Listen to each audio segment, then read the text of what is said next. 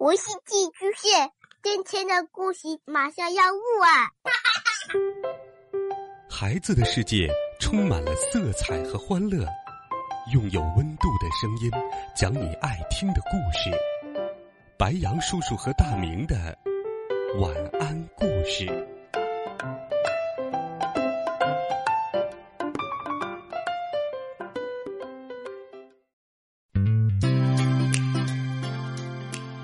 小朋友们、同学们，晚上好！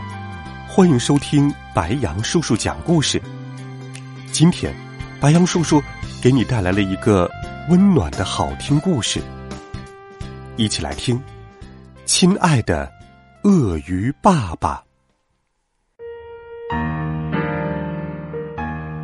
有一天，鳄鱼爸爸正在湖面上漂浮着。鳄鱼打着哈欠说：“呃，今天可真热呀，我都不想从水里爬出来了。不过我必须上岸去。”鳄鱼一边说，一边朝岸边游去。原来，几天前，鳄鱼爸爸把一个蛋埋在了沙滩上。他要时不时去检查一下，看看他的宝宝什么时候能孵出来。时间一天天过去，其他鳄鱼的宝宝都能在水里游泳了，可鳄鱼爸爸的宝宝还是没有动静。鳄鱼爸爸把蛋挖了出来，难过的捧在手里。翻来覆去的看，还把它放在耳边听。然后，他听到了开裂的声音。鳄鱼爸爸高兴的叫了起来。鳄鱼奶奶听到后，爬到他身边问：“你在喊什么呢？需要我帮忙吗？”嘘，鳄鱼爸爸小声说。让它自己出来吧。咚咚咚，像是有人在用小锤子敲打蛋壳。蛋壳终于裂开了，一个小脑袋从里面露了出来。鳄鱼爸爸惊呆了，因为他看见了一只湿乎乎的、长着黄色嘴巴的小鸟。鳄鱼奶奶厌恶的说：“这是什么玩意儿？”鳄鱼耸耸肩，不知道怎么回答。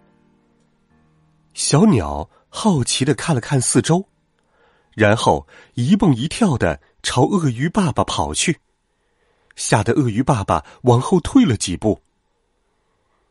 鳄鱼奶奶说：“我活了这么久。”还从没有见过这么奇怪的事情。我觉得你可以假装什么也没孵出来。那那这只小鸟怎么办？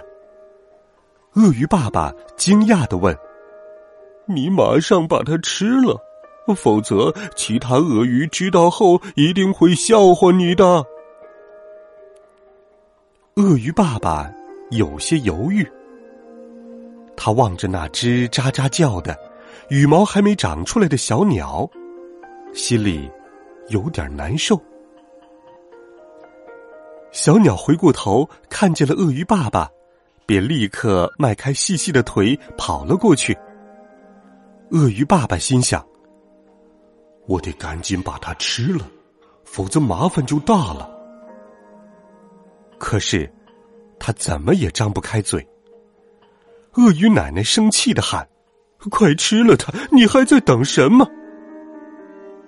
我在，我在等它自己爬上我的鼻子。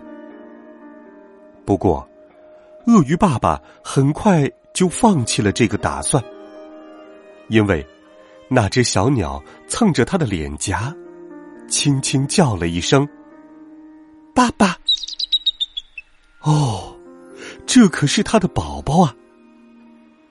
鳄鱼奶奶惊讶极了，她气呼呼的说：“我本来还想帮你保守秘密，现在你就等着瞧吧。”说完，他立刻朝河里游去，迫不及待的想把这个消息告诉其他鳄鱼。鳄鱼是种好奇心特别强的动物，虽然今天又闷又热，大大小小的鳄鱼还是从水里爬了出来。他们在岸上围了一圈，大声嘲笑鳄鱼爸爸，就连刚出生的鳄鱼宝宝也不例外。这样的场面，你能想象出来吗？小鸟吓得紧紧抱住了鳄鱼爸爸。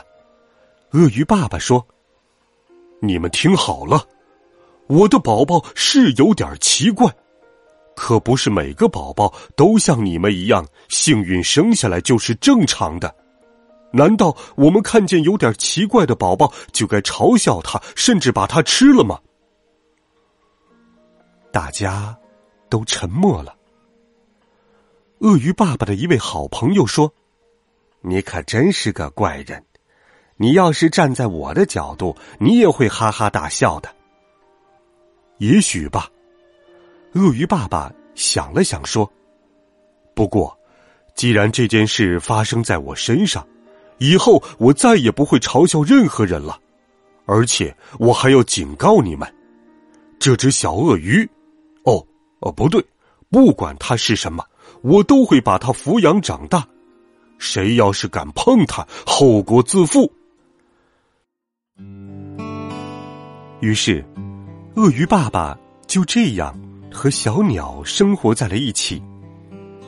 鳄鱼爸爸给小鸟造了一座小房子，他每天从早忙到晚，就是为了给小鸟找虫子吃。只要有一秒钟看不见小鸟，鳄鱼爸爸就急得团团转。他这儿找找，那儿看看，不停的向亲戚们打听消息。亲戚们不敢当着鳄鱼爸爸的面嘲笑他，就在背后说他闲话。养了个长羽毛的孩子，真是太愚蠢了，多可笑！咱们等着瞧吧。鳄鱼爸爸。看着在天上飞的小鸟，担心的大喊：“嘿，你要去哪儿啊？别飞那么高，你会掉下来的！快回来吧！”小鸟回答说：“我不会掉下来的，因为我已经变成一只真正的鸟了。”你想学怎么飞吗？小鸟问鳄鱼爸爸：“好啊，好啊！”鳄鱼爸爸高兴的说：“可是我没有翅膀，该怎么飞呢？”其他鳄鱼听到这句话后，又开始嘲笑起来。小鸟飞到鳄鱼的脑袋上，在他耳边小声说了几句话。其他鳄鱼竖起耳朵听，可什么也没听见。喂，你就不能大声点说吗？一只鳄鱼忍不住问。当然不能，这是我们家的秘密。小鸟说完。又笑着对鳄鱼爸爸说：“加油啊，爸爸，你可以的。”鳄鱼爸爸用力挥动爪子，速度越来越快。接着，他用尾巴使劲一推，让自己离开了地面，在空中游了起来，就像一只大大的热气球。鳄鱼爸爸惊讶极了，又激动又兴奋。不过，飞到高处后，他又害怕起来。这时，小鸟飞到他身边说：“没事的，爸爸，你只要挥舞爪子就行了，就像在水里游泳那样。”他真的自由自在的在空中飞翔了。从此以后，再也没有人见过这只小鸟和这只会飞的鳄鱼。不过，他们的故事已经变成了一个传说，所有爸爸妈妈都会讲给孩子们听哟。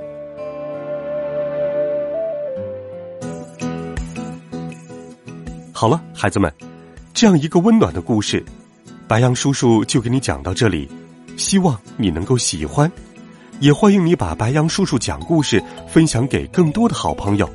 我们明天见，晚安，好梦。